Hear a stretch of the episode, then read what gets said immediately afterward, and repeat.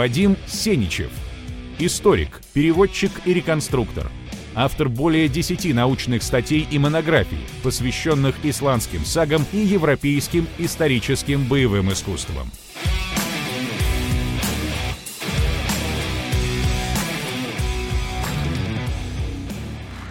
Здравствуйте. Добрый день.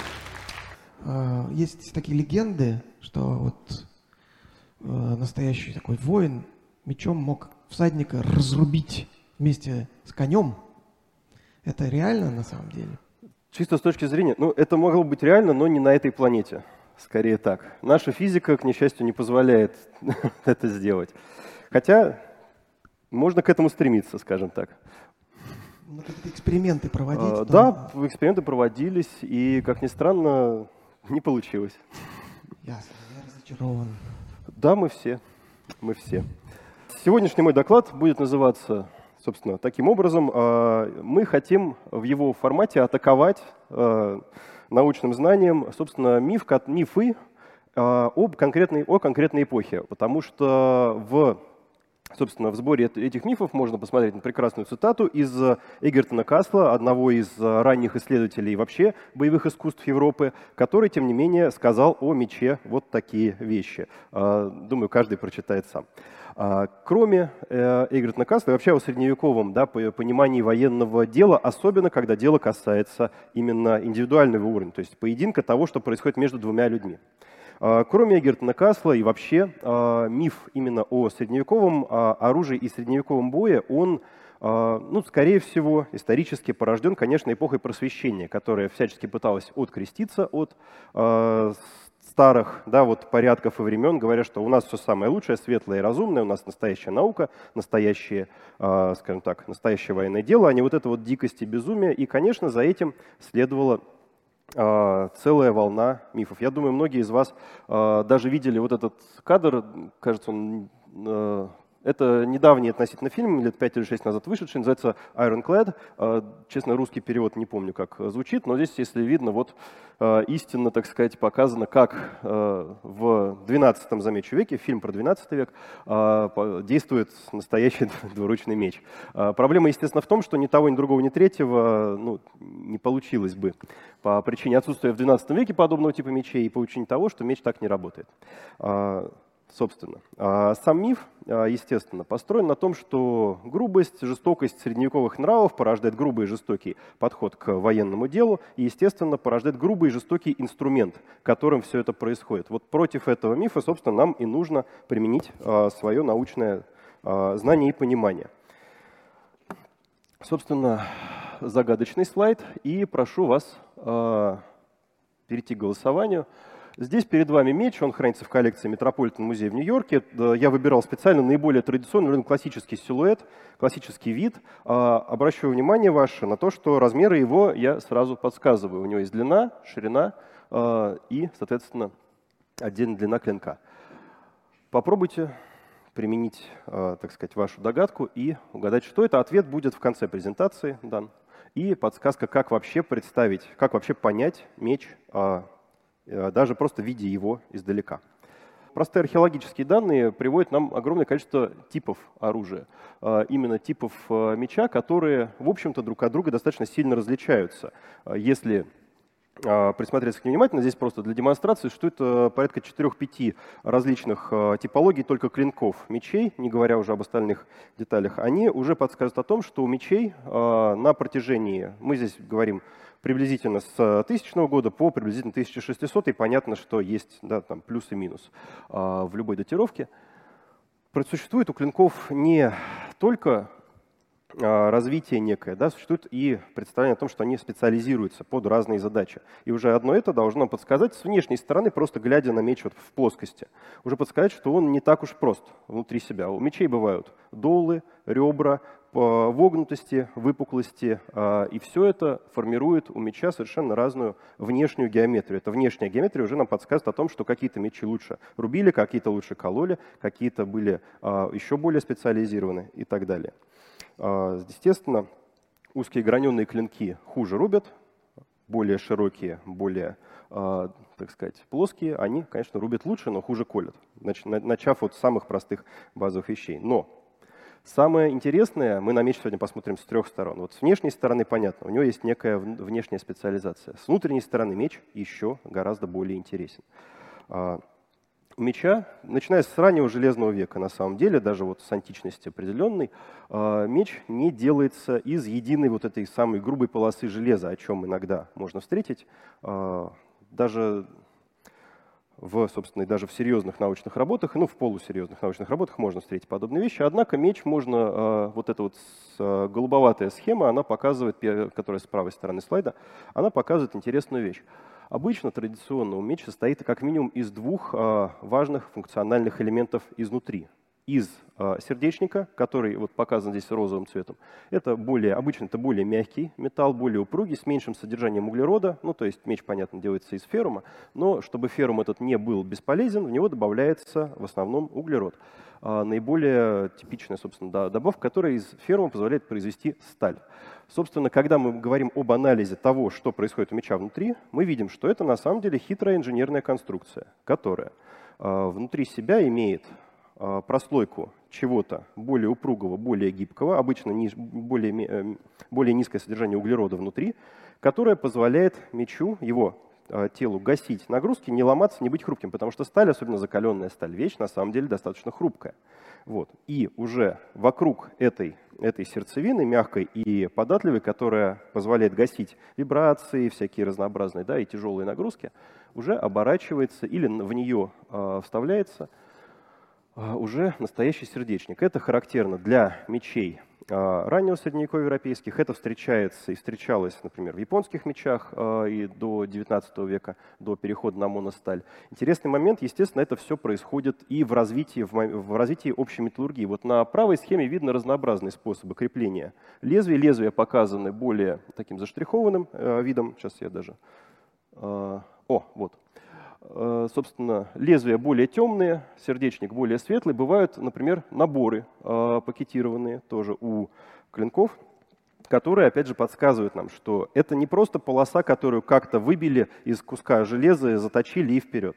Э, очень важно, что мы говорим, опять же, мы говорим о людях средневековья, которые по популярным представлениям зачастую достаточно грубы и, ну, можно сказать, не очень понимают с нашей точки зрения, не понимают науку, не понимают свойства материалов. Однако вот э, уже ранний средневековый меч эпохи викингов, например, представляет собой э, вот такое инженерное чудо, когда разно, э, разные содержания углерода перекручиваются э, прутки и создают определенный, не просто красивый узор, что, кстати, тоже очень, очень любят э, современные ржеведы разбирать эти узоры, но в первую очередь они создают именно систему, которая позволяет мечу быть функциональным. Он позволяет ему не ломаться, не крошиться и так далее.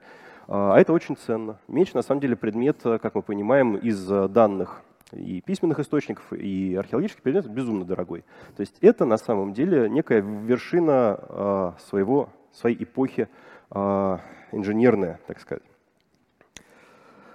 Теперь, теперь же, да, говоря о вот этом, теперь мы посмотрим на то, что у меча э, обычно незаметно. Вот это внутри меча тоже редко видно, но э, еще очень часто незаметен один момент – а, понятно, что когда мы говорим о весе мяча, о его балансировке, о его, в принципе, о том, что он из себя представляет, мы, нам кажется, что все понятно, когда мы смотрим на него плоскостью. Вот он может сужаться, значит, он чуть полегче на конце, чуть потяжелее у рукояти. Правильно? Вот эта линия обычно называется профильным сужением мяча, и она вполне понятна. Но редко когда фотографируются мячи сбоку. И на самом деле а, существует у мечей, у всех практически находок, существует такое называемое дистальное сужение. Это сужение не видно с внешней стороны, но оно на самом деле несет в себе критический смысл. Дистальное сужение – это сужение от, опять же, а, от толстой части ближе к рукояти к наиболее а, тонкой и, соответственно, острой части на конце меча. Что это за собой влечет? Это влечет за собой то, что этот инструмент, который, опять же, иногда представляется просто как полоса металла, на некоторым образом заточенная, этот инструмент а, в себе на самом деле несет внутренние а, внутреннюю балансировку, некие такие весы. Даже многие средневековые авторы сравнивали меч как раз с весами, потому что настолько он должен быть точен и откалиброван для выполнения своих целей. Когда мы говорим об этом, а, вот простой пример, наглядный. Вот перед вами с этой стороны слайда, куда же он, вот он. А, двуручный меч э, достаточно большой, массивный, он ростом почти с человека, как тогда было модно. Двуручные мечи а, делались, это 16 век, вторая его половина. Двуручные мечи — это оружие такое страшное и грозное, тоже кажется жуткий, тяжелый неповоротливый, но вот рост в нем, по-моему, 165 или 170 сантиметров, продавался он на аукционе Херман Историка, известном историческом аукционе. А, но если смотреть на него плоско, кажется, да, вот это вот та самая жуткая рельса, которой человека с лошадью пополам и все. Но если взглянуть на него чуть-чуть сбоку, то мы увидим, а, не знаю, насколько вам видно, надеюсь, что это видно на слайде, а, то мы увидим, что его основание, то, что называется в исторической оружеведческом термин, терминологии рекассо, видно, насколько оно толстое и насколько резко и быстро сужается его а, клинок, как только он выходит из этого основания, из э, его, так сказать, нижней доли. А вот это как раз э, очень такой наглядный, характерный пример, который немножко подсказывает о том, что внешность меча обманчива. Нам иногда кажется одно, на самом деле он уже в своем, э, банально, чуть поверни его и увидишь, что лезвие его тонкое, узкое, на самом деле достаточно легкое, видишь, что отбалансирован он довольно специфически, именно чтобы удобно и легко было держать его в руке. Остается только вспомнить, что у меча также, естественно, э, находятся и инструменты более тонкой балансировки внутри его самого. Это навершие, конечно же, это сама рукоять, это перекрестие. Они все уже позволяют тонко отстроить его э, внутренние, так сказать, весы. Вот такие три элемента, три компонента, которые мы просто через э, внимательный анализ археологических данных можем вывести, что у меча есть функция, которая подсказывается его формой. Значит, что это уже не настолько грубый уж предмет, которым нужно ломать э, щиты и людей. Э, у меча есть внутреннее содержание, которое требует очень интересного металлургического развития. Возвращаясь на секунду к внутреннему содержанию, я, пожалуй, не до... да, забыл упомянуть. А, переход а, произошел к XIII веку, перешел, почти по всей территории Европы произошел переход от такого пакетированного создания мечей, вот это типично скорее для раннего Средневековья, вот такой набор, а, перешел к так называемой моностали, но и там находятся интереснейшие изменения внутри. Моносталь, то есть это когда производится меч действительно из одного стального из одной стальной заготовки а, позволила к этому перейти, между прочим, средневековая а, революция, а, собственно, научная. То, что отражено в книге Cathedral Forge and Waterville. Замечательно, очень советую, она, по-моему, у меня есть в, да, в списке литературы, вы ее увидите.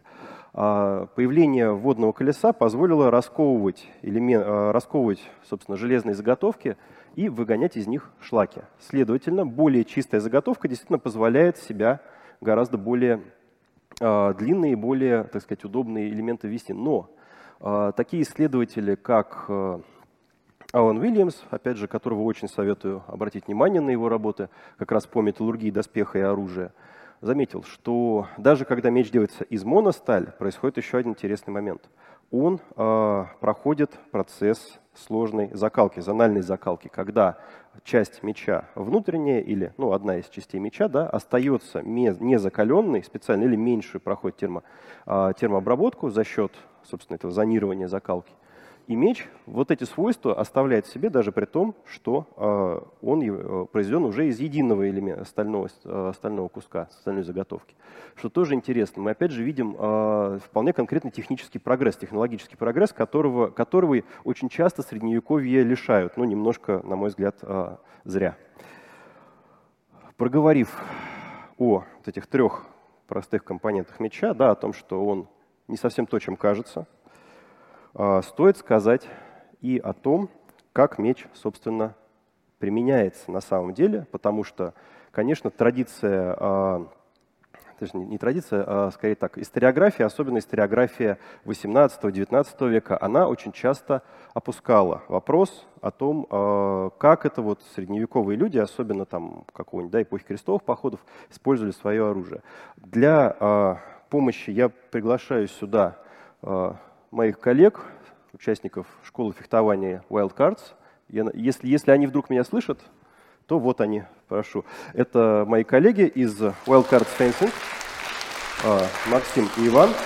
Они э, сейчас э, будут демонстрировать, точнее, скажем так, скажу честно, они будут сейчас цитировать средневековые источники, в которых рассказывается об использовании меча.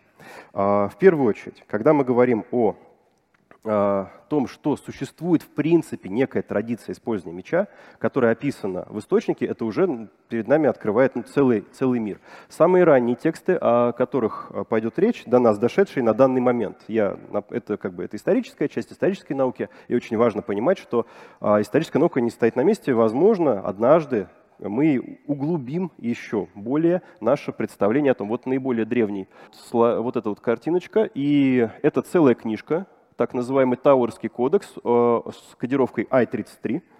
Э, в этом кодексе демонстрируется использование очень интересного и очень устойчивого для средних веков, а начиная с XII века известного набора оружия, состоящего из малого меча Баклера. Вот он перед вами, Баклер от французского буклет, то есть кольцо-пряжка. Э, это малый, маленький щит, который носили с собой на самом деле в эпоху с XII до с конца XVI века на самом деле почти все гражданские люди, то есть горожане. Если знаете такого прекрасного э, поэта английского XIV века Джеффри Чоссера, вспомните, что его персонажи отправились в поход, э, многие из них вешали на пояс как раз баклеры. Э, использование этого инструмента, собственно, подсказывает нам о том, что позволяет нам представить, опять же, говоря о том, что этот источник датируется концом XIII века, а, позволяет нам представить, а, собственно, как культура фехтования развивалась. Сейчас господа продемонстрируют первый, второй и третий а, приемы. Мы их построим, собственно, можно приступать. Мы сейчас покажем саму идею того, что фехтование, как оно представляется именно через исторический источник, собой представляет совершенно не грубое околачивание, а самое настоящее искусство боя. Такое, каким оно должно быть. Происходит атака. И вот таким образом э, бойцы, войдя в соединение, покажите теперь с... Да, покажите еще раз. Бойцы, войдя в соединение, э, один из бойцов занимает линию. Линия, собственно, атаки – это принцип, который известен э, многим, кто занимается современным фехтованием. Он описан как раз уже тогда – происходит атака, занимается линия, существует э, поддержка атаки и, более того, существует выход из атаки. Теперь сыграем два. Два – это противодействие подобной атаке. Это один. Переходите к два. Э, средневековые боевые, боевые системы, известные нам по подобным источникам, они, опять же, они позволяют себя реконструировать, что наиболее важно. Понятно, что не все из этих текстов являются в нашем понимании современным учебниками но они позволяют себя реконструировать, применяя знания исторической науки и позволяя это сделать, как видите, да, в них существует игра на дальней дистанции, игра на ближней дистанции, зажимы, уколы, борьба, все то, из чего состоит полноценное боевое искусство. Все это до нас, слава богу, дошло, описано и применимо. А, господа сейчас демонстрируют, естественно, не в полную скорость, ровно потому, что вы видели именно то, какова культура движения, потому что здесь а, до нас как бы дошли. И не просто описание там ударь и будь что будет. Нет.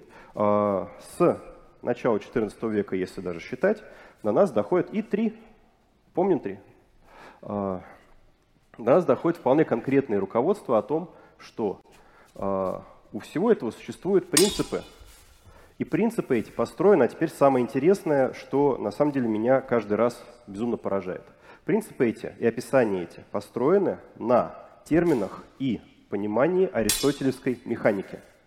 Когда э, средневековый автор такого трактата говорит об искусстве, он имеет в виду, естественно, аристотельское понимание искусства. Когда он говорит о линиях, рычагах, о давлении, о понятии сильного и слабого в соединении, все это описано уже античными авторами, и средневековые мастера боя в основном опирались как раз на, эти, на аристотельское описание – что наиболее прекрасно. Вот такая система. Теперь, господа, возьмем большие военные щиты и ротеллы. А, следуя, а, собственно, вот перед нами, пока, э, пока господа меняют оружие, перед нами трактаты, которых сохранилось порядка 100 штук с 14 по 15 век и еще порядка сотни за 16 и 17 век. А, как ни странно, мы видим между ними и, а, как что прекрасно. Мы, видим, между ними и взаимодействие, и взаимосвязь как э, последовательную да, передачу и развитие каких-либо школ и стилей. Мы знаем, что существовали школы, которые обучали, ну, были мастера, которые обучали, например, отдельно э, представителей благородного сословия, рыцарей, дворян разнообразных. Существовали школы в городах, которые обучали массово, что самое прекрасное, обучали массово жителей городов. Это демонстрация, собственно, большого щита, то есть того, который привычно видеть в руках у обычного средневекового воина. Он, итальянская его модификация называется ротелло, собственно, круглый щит на традиционном уже кулачном хвате. Это то, с чем уже мог человек пойти на войну. Сейчас один. Продемонстрируем, а я продолжу разговаривать. Принцип один. И здесь мы видим, что, опять же, произошла игра, в, э, вместе, э, в которой участвовало представление о линии атаки, о смещении и заборе этой линии, о контроле оппонента.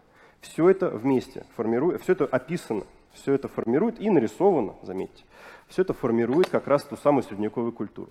Э, я позволю себе сослаться на э, замечательного а, автора, будущего Папу Римского, Энея Силия Пиколамини, который в середине 15 века путешествовал по а, городам Европы и странам, и, заехав в Германию, оставил такую запись. Удивительно, но все немецкие а, жители немецких городов дома имеют огромные арсеналы оружия и постоянно с ним упражняются. А тот, кто оружие дома не имеет – а, подвергается штрафам и обязан а, закупить необходимое и продемонстрировать городскому совету умением с ним пользоваться.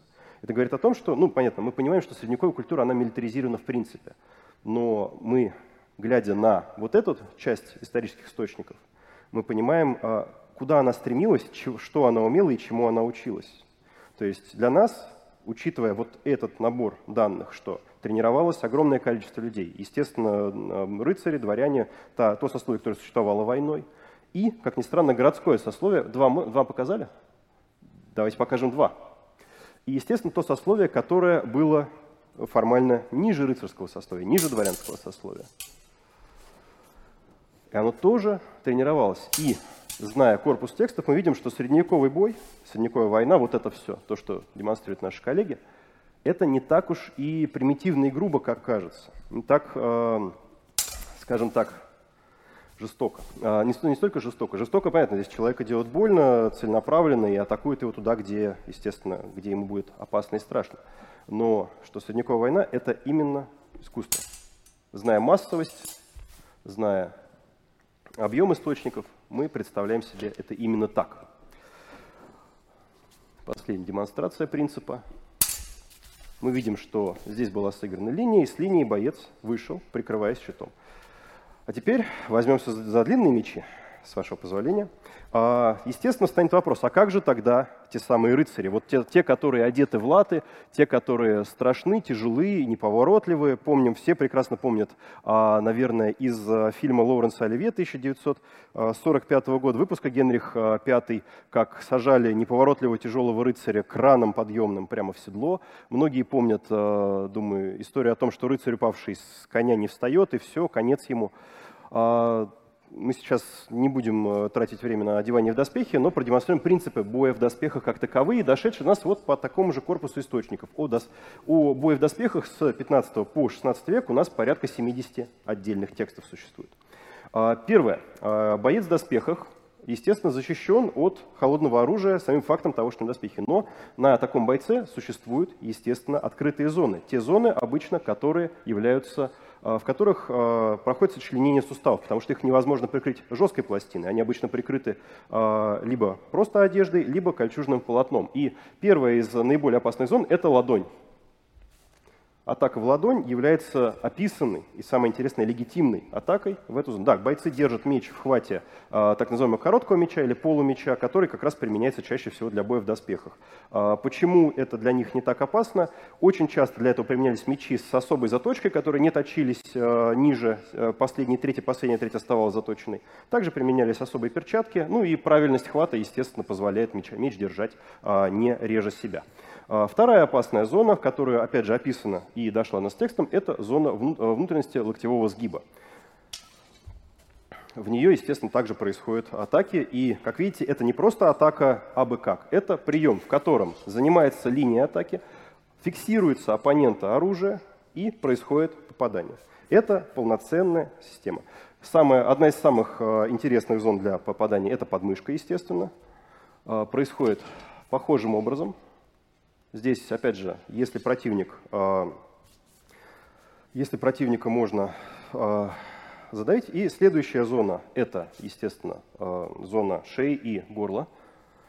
Также позволяет э, быть. Заметим, да, что вот здесь как раз внешний слайд, верхний, он как раз показывает атаку в горло, э, причем попытки преодолеть набор пластин, который горло закрывает. Вот, что особо интересно. Естественно, атаки в забрало вы здесь видите на слайдах. И, естественно, атаковать можно и ниже. Например, атака под керасу. С внешней стороны, все правильно. Это атака под керасу, туда, где пластины кончаются, и начинается, собственно, уже бедра. И самая прекрасная атака под колено, из которой происходит еще и замечательный, э, да, замечательный захват и бросок. Это, опять же, то, что мы сейчас показываем, это описано в реальных вполне исторических источниках. Теперь для демонстрации первый принцип э, с атакой в подмышку. С атакой в подмышку после забирания линии. Если оппонент атакует вас снизу в лицо уколом, вот, таким вот образом, естественно, а, вы смещаетесь с линии и острой гардой, замечу, что гарды мечей, особенно если речь идет о том, что вы готовитесь заранее к бою в доспехах, гарды мечей, я попрошу вот сейчас на секунду обратить внимание на этот слайд, и а, вот она – гарда меча очень часто заточена. Видно ли здесь? Надеюсь, видно, что на гарде есть такие своеобразные, видите, зазубренные крюки. Это как показывает то, что для поединка в доспехах, если вы к нему готовитесь, как советуют мастера боя того времени, гард заточится. И последний принцип э, покажем. Второй, да, покажем второй принцип. Э, поехали, прошу. Э, Значит, происходит атака сверху, забор, и, естественно, важной частью боя в доспехах является также борьба и сближение, потому что если у вас не получается попасть в открытые зоны оппонента, то вы постараетесь, естественно, перейти и произвести бросок. Мы сейчас не будем ранить друг друга на пол, но э, сам принцип, я думаю, понятен. Опять же, мы говорим о том, что чтобы появились эти системы, должны были э, средневековые люди прекрасно понимать, как работает тело человека, где его узлы, так сказать, давления, опасные и так далее, где его можно взять и повернуть. И последнее, о чем, я думаю, многие из вас уже знают, существует такой интересный удар, который называется мордшлаг, то есть смертельный удар по-немецки. Еще в современной литературе его часто называют мордхау. Здесь даже игра такая компьютерная. А, так вот, мордшлаг – это удар, собственно, той самой заточенной гардой, позволяющий, да, позволяющий поразить части оппонента, а вот противодействие, противодействие ему. А, на этом благодарю вас. А, мы еще... Да. Так, я предлагаю посмотреть результаты. Да, посмотрим результаты. Давайте и... посмотрим, как проголосовали а, наши зрители. Да. И как мы видим, большинство за 2 килограмма вообще Большинство? Нет, 99 или это... А, 99 нет, за... 99, 99 правы. за... Да, я неправильно сказал. 99 за... правы. Ну, это замечательно. Ну, не 99%, а 99 человек. Если человек, ну, жаль. А, это неплохо, это замечательно. Я, собственно, если мне позволено будет, я а, завершу. Идея в том, что если вы видите любой меч, возвращаясь к материальной, чистой материальной культуре, видите любой меч, помните, что у него есть, как у любого материального объекта, объем. Ширина, длина, высота. Если меч а, из сделан, естественно, он из... А, вот он, да, вот, вот подсказочка-то, господи, вот Жанна. А, сделан из железа, стали. Масса железа равна 7,8 грамм на кубический сантиметр. Пред, примерно представьте себе а, высоту меча, ширину его и, опять же, толщину, пометуя о том, что толщина у мечей на самом деле редко превышает у основания 5-6 миллиметров. А на конце, естественно, сходит до 2-3 миллиметров а часто и реже, часто и меньше. А, пометуя об этом, примерно представьте в голове или даже нарисуйте на бумажке такую формулу, и вы сможете спокойно представить любой музейный меч, а, в том весе, в каком он приблизительно находится. Я думаю, вы вряд ли ошибетесь больше, чем на 200-300 грамм.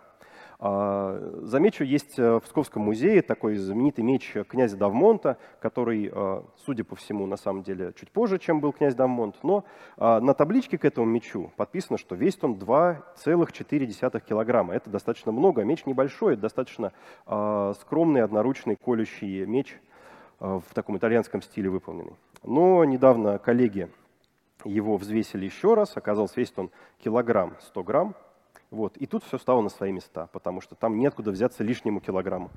Вот. А, это, этот совет я совет, в любом музее, где экскурсовод скажет, ну это 10 килограмм, здесь 20, там 150, вот, э, вы можете применить вот эту простую формулу. А, список литературы, естественно, рекомендуемый. И последний удар по мифу Миф о том, что средневековый меч – это изначально грубое тяжелое оружие, порождающее грубую неуклюжую стилистику боя, неправомерен по причине, во-первых, археологических данных, показывающих, что в массе своей это оружие достаточно тонко настроенное, достаточно изящное и достаточно ну, сделанное настолько дорого, что его очень трудно представить грубым.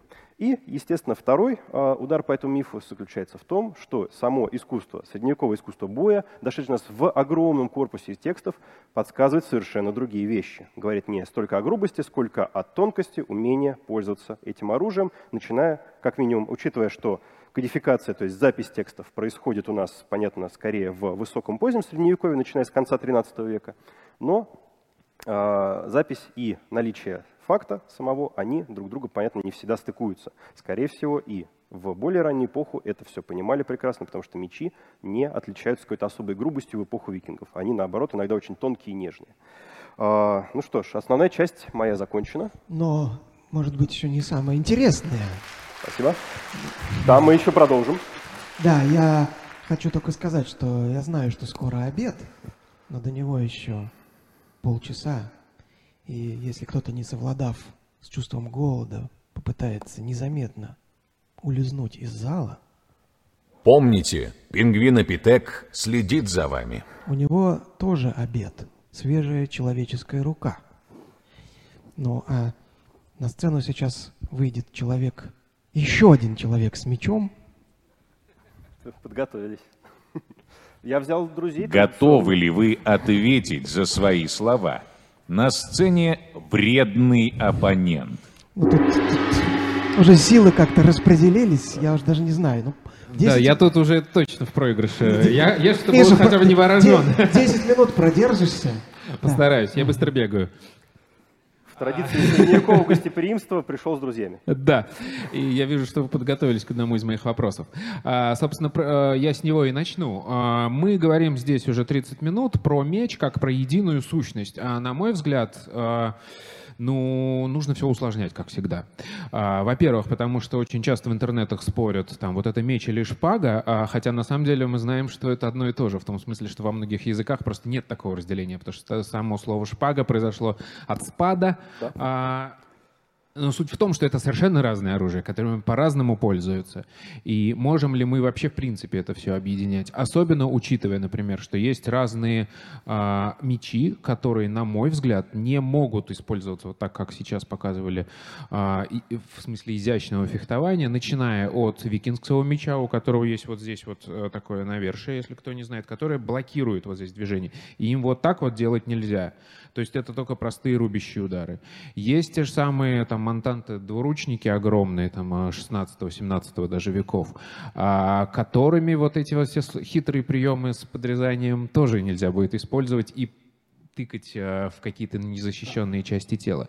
Соответственно, вопрос, может быть, а, и те же самые фальшионы, а, это такая, как их называют реконструкторы, каркалыга, у которой а, весь вес сосредоточен вот на этой части. Это явно намекает на то, что нужно размахнуться, посильнее ударить. Значит, все-таки есть какие-то мечи, которые используются как э, в, в грубом стиле, а, скажем так. Тут целый комплекс вопросов. Черт, надо, надо, надо, надо, надо по чуть-чуть. А, начну тогда с конца разматывать этот клубок прекрасный. А, существуют мечи, которые, как я говорю, меч иногда обманчив. А, в, с внешней стороны вот этот, э, вот этот прекрасный меч, он выглядит огромным, страшным, жутким. На самом деле он сбалансирован настолько легко и изящно, что как видите, позволяет просто себя использовать. Это очень важно, потому что меч, в первую очередь, это действительно, на что надо помнить, это дорогая, дорогая вещь. Существуют короткие мечи, э, бед, достаточно бедные, так называемые корды, например, вот очень похоже на то, что у Михаила в руках.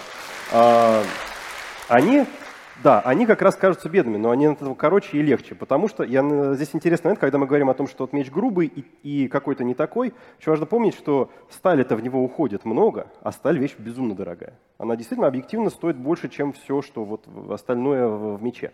А, рукоять не стоит столько, да, и фес обычно не стоит столько. Но а, грубые мечи бывают, но чаще всего они легче и несколько, скажем так, а, короче обычно, потому что есть целая традиция крестьянского, ну, крестьянского это надо понимать в европейском понимании, такого Bauerwaffe, то есть оружие свободных земледельцев, назовем так проще, а, которое действительно обычно оно грубенькое, простенькое, коротенькое, но оно тоже не тяжелое, не какое-то особенное. И самое интересное, у нас существует и по нему трактаты, которые говорят, как им пользоваться, и пользоваться им интересно. Говоря о мече эпохи викингов, у меня тут как раз здесь э, припасен.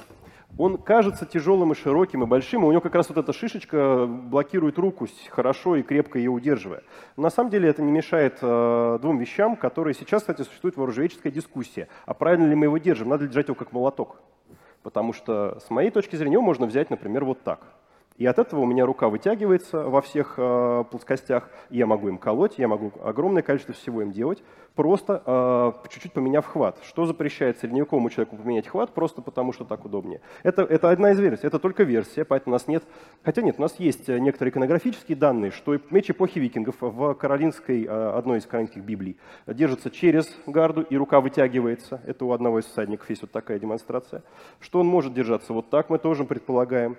И то, что вот такой хват, он на самом деле не, не а, скажем так, он не мешает делать э, удар, он, он а, не мешает при этом а, использовать самое важное, принципы боя, то есть использовать линию, смещение, захват оружия и так далее. Но я отмечу, что сейчас у вас в руках э, чуть более он поздняя более модификация, поздний, да. где скруглена вот эта вот штука, да. а я держал меч из Гнездова, и у него прям вот она такая вот прямая, и она вот ровно фиксирует вот здесь. Это же, ну это опять же, это нам скорее подсказывает о том, какой стилистику боя они используют, но это не обязательно грубая стилистика. Мы знаем, мы знаем, что в исландских сагах очень часто описание состоит в том, что он ударил и отрубил человеку там щит вместе с ногой, но что интересно, мы же знаем, что он целился в ногу.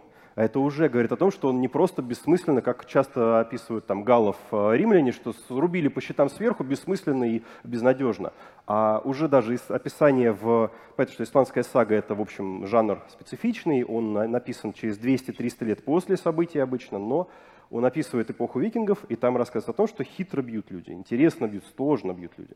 А, и это тоже важно. То есть мы понимаем, что вот эта традиция а, э, короткой рукояти, которая держит руку, она на самом деле не портит фехтование, она просто подсказывает, как лучше в тех условиях. Это не так плохо. А, говоря о шпаге, Говоря А можно сейчас, пока мы не ушли да. далеко от э, мечей эпохи викингов, викингов, тоже у Сергея Каинова консультировался по поводу того, насколько ими фехтовали. А, и вот про гарду... А... Ну, нет, на мой взгляд, это важно помнить. А, брать защиту мечом без развитого эфеса было не принято. Это, это да. то, что нам подсказывают сами источники. Можно увидеть, что защита берется стыком меча и щита или, грубо говоря, ну, скажем так, отбивается куда-то в сторону. То есть стараться не принимать защиту как принято в современном фехтовании, когда практически вдоль клинки идут друг к другу, да, это, это не, стало, не вошло в моду до почти 16 века, если даже не позже. Но это не значит, что до этого не, не писалось о фехтовании. Ну да, я просто как раз к тому, что мне Сергей да, Каинов нет, говорил, это... что вот на этой части гарда он никогда не видел зазубрин, а это то есть не, ее не использовали. Быть. Их и не должно быть, да. Она выполняет другие функции, это нормально, потому что меч меняется. И, кстати говоря, как раз о том, что вот единый ли это объект. А с точки зрения применения очень часто да, потому что у нас есть системы, которые говорят, что научись делать одним оружием вот так, и ты всем остальным оружием сможешь это пользовать. А, например, есть немецкий трактат замечательный автора Андрея Панфельда а, начала 16 века, который говорит, вот тебе три оружия, палка, шест, а, палка, нож и длинный меч. Нож имеется в виду такой Бауэр, тоже мессер, такой сантиметров 60-70, вот как в руках. Говорит, Бауэрмейстер – это основа всего оружия в одной руке. Что бы ты ни взял, научись, научись этому, и ты, и ты будешь хорошо этим пользоваться. Вот длинный меч такой спортивного вида, где-то 130 сантиметров длиной, Он говорит, это основа любого оружия в двух руках. Вот научись им пользоваться, и любой, любой меч в две руки возьми, и он у тебя будет работать. То же самое палка. Возьми палку, научись палке, и палка будет и алебардой, и пикой, и копьем, и всем любым оружием, на которое, как пишет сам э, Парнфельд, э, я перечислять не буду для краткости. То есть э, идея как раз в том, что все это оружие, какое бы вот бытовало в эпоху, оно в принципе э, использовало одну систему координат, один понятийный аппарат и позволяло себя использовать настройкой на то, что, допустим, более широким мечом, который немножко более такой массивный, который меня немножко тянет вперед, например, а, за счет, за счет массы, естественно, мне выгоднее, удобнее сделать более широкий рубящий какой-то удар, перевести его в сторону. То, что мы сейчас как раз продемонстрируем на примере широких двуручных мечей, которые, инерция в которых является фактором боя важным фактором боя. Вот. Но тем не менее, взяв более тонкий меч, который может быть в те же годы бытовать, например, то в тех же, значит, если рассмотреть начало 16 века, там все типы возможные клинков существуют одновременно. И при этом все они, а, имея специализацию, происходят из одного общего а, смыслового начала. Вот. Примерно так. То есть это все мечи и даже шпаги. Говоря о шпагах, да, говоря о шпагах, э, стоит помнить, что это итальянское слово «спада», который в русский язык пришло к нам в 17-18 веках при закупках, собственно, как я понимаю, э, арсеналов для московского царя. А, записывалось, ну, писалось, как слышалось, что привезли шпада, ну, шпага и шпага. А, для европейца в среднем, для европейского историографа, особенно английского историографа, например, а, любое вообще клинковое оружие – это меч изначально. Это не совсем верно с точки зрения, если мы хотим некую типологию создать, но с точки зрения восприятия, на самом деле, исторического человека, средневекового человека там, или человека нового времени, раннего нового времени, это действительно вообще одно. А, буквально вчера я выкладывал э, у себя в блоге главу из трактата 1600 э, 1584 э, года маленькая глава посвящена мече и плаще. И там везде слово меч, меч, спада, спада. Итальянский трактат. Спада, спада, спада, спада. А, но, естественно, имеется в виду типичное оружие того времени, то есть это развитой эфес, это нечто достаточно узкий клинок, вот я просто для демонстрации. А, вот, собственно, вот трудно сказать, что это сильно одинаковые вещи, правда? Но для человека той эпохи они, в общем, достаточно близки. И по смыслу, и по контексту они одинаковые. Как ни странно. Просто у этого есть специализация в одну линию, у этого в другую. Примерно так. То есть я, я, бы, э, я бы не стеснялся сравнивать э, эти два предмета и видя в них просто скорее специализацию, чем то, что они... И даже эти? Эти, да, а, потому что они по тем же принципам существуют как раз. А, интересно, что у большого двуручного меча, а это вот прям большой двуручный меч, как он есть, а, у него те же самые принципы. Если вы не против, можем продемонстрировать. Начнем с Primo Assalto. Это сейчас будет цитата.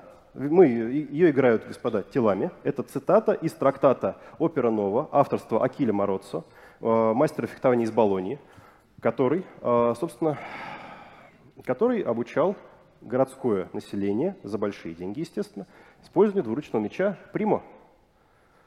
Примо. А, именно двуручного меча, именно в фехтовальном контексте.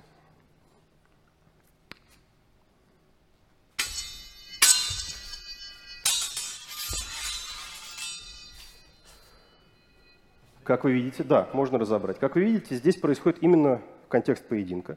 А, здесь существует атака, внешний сектор, которая может уже повредить оппонента. При этом, оппонент, при этом заметим, что боец, да, совершающий атаку, линию, а, по которой он, оппонент нацелил уже свое острие и готов был встретить его, он эту линию срезает, он обходит ее. Следует за этим защита.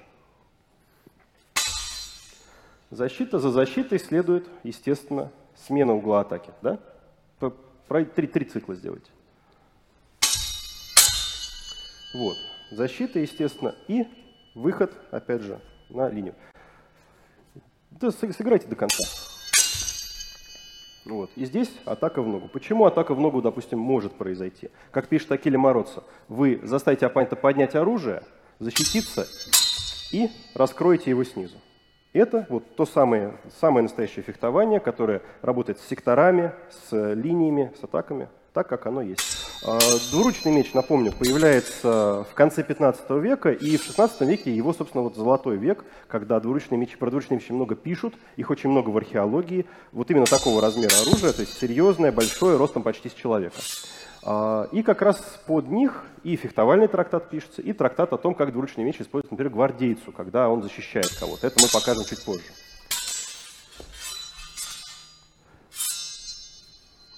Вот. Как видите, здесь происходит именно что работать с э, принципами рычага, принципами захвата линии, принципами, э, принципами э, именно в которых существует самое настоящее, самое обычное фехтование.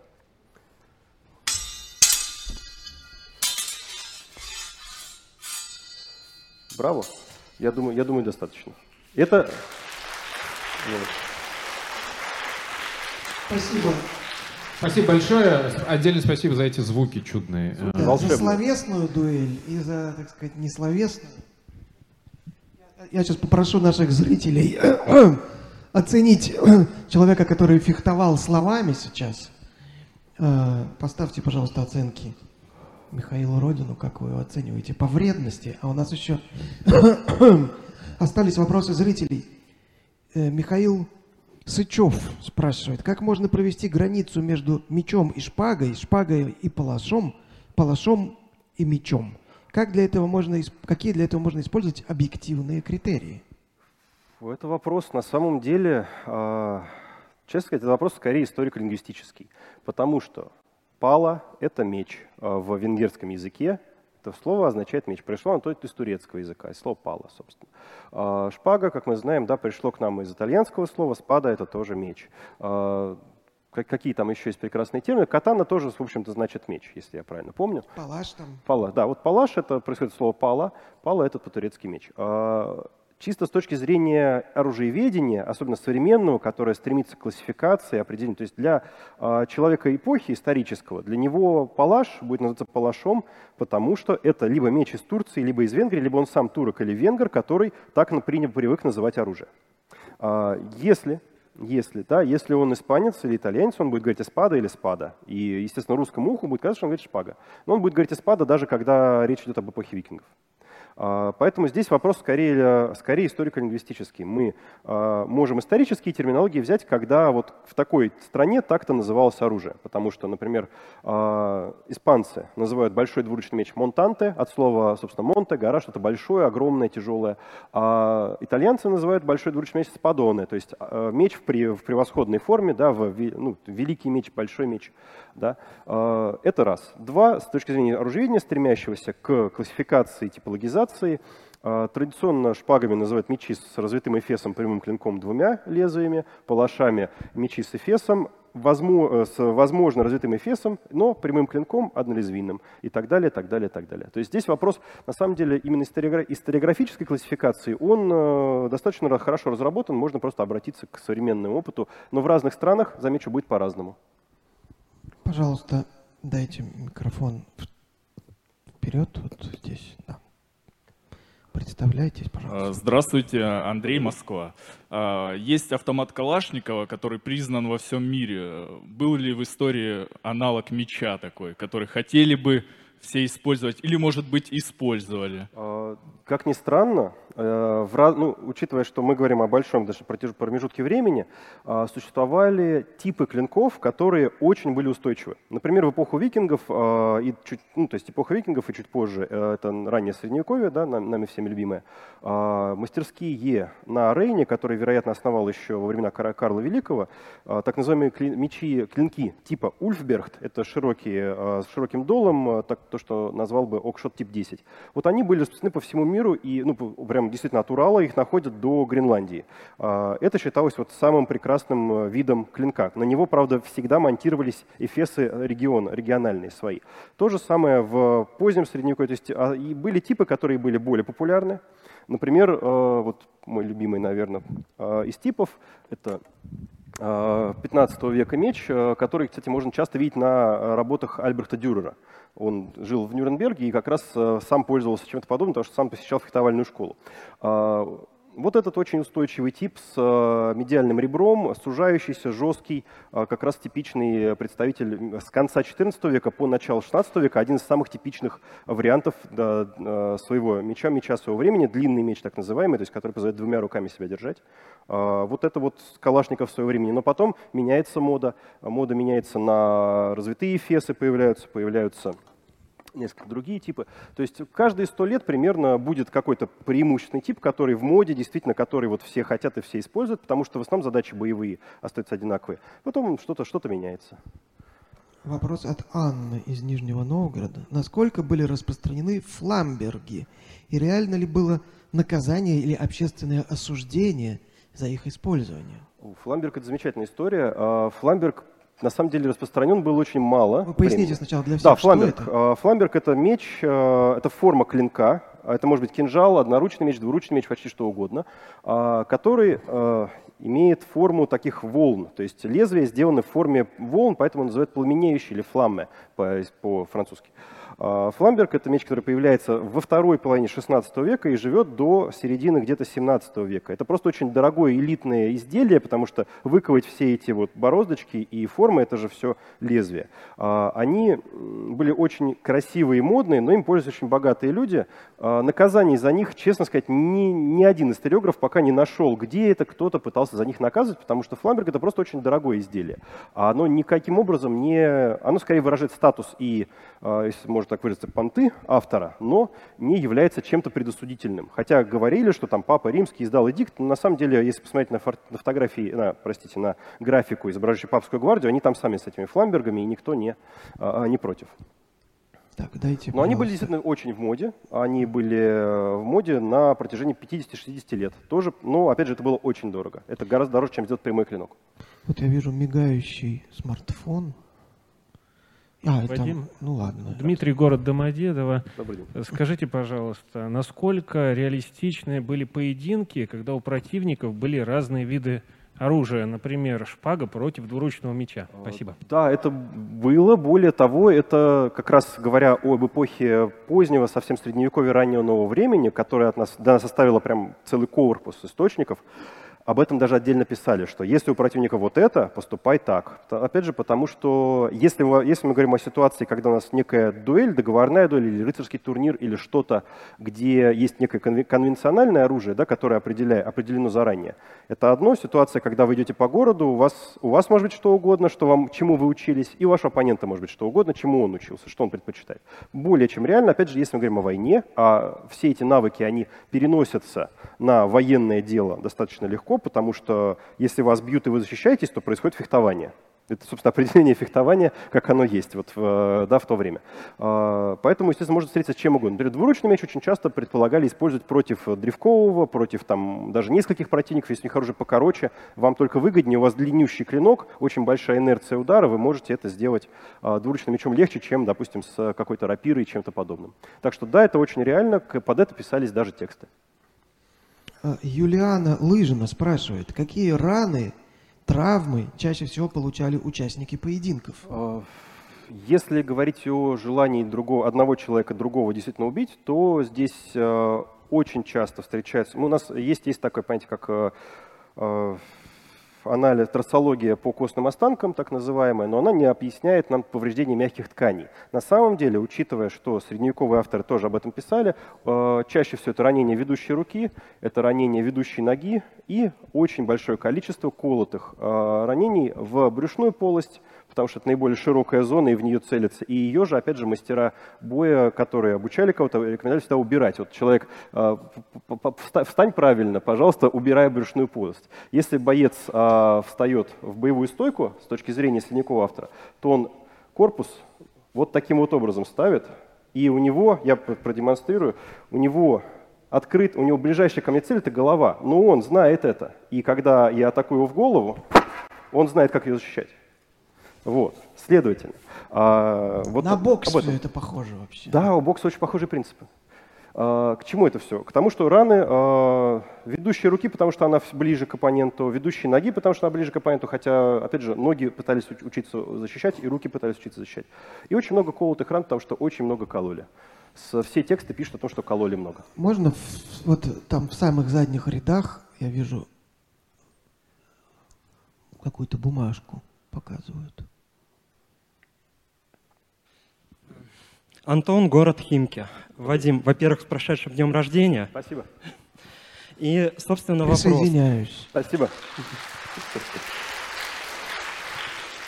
А, в определенных кругах сейчас активно продвигается, скажем так, альтернативная гипотеза, что кроме или даже вместо техники полумеча наиболее эффективным средством против латника было срубать э, ремни и, рем... и шнурки, которые держат доспехи. Насколько была э, осмыслена эта, э, насколько осмыслена эта гипотеза, и вообще, что лучше делать с ремешками? Рубить а. их мощными ударами или прокалывать уколами прямо под налатником? Ну, здесь, да, на самом деле, если подойти к вопросу прям строго, научно, то, во-первых, у нас практически, я может быть, я где-то упустил, но из того объема материала, который мне известен, нигде не указано, что можно вообще человека оторвать кусок лад без его ведома, скажем так. А, поэтому большинство текстов, как мы говорили, большинство текстов именно того времени, говорящие о том, как поражать ладника, говорят о том, что у нее есть вот бреши, вот эти бреши ваша цель. Если с брешами что-то не получается, ну мало ли он очень, очень ловкий, попробуйте с ним побороться лучше. Ну, потому что нельзя, нельзя быть уверенным, мне кажется, нельзя быть уверенным в том, что что-то там отрубите кусок лад.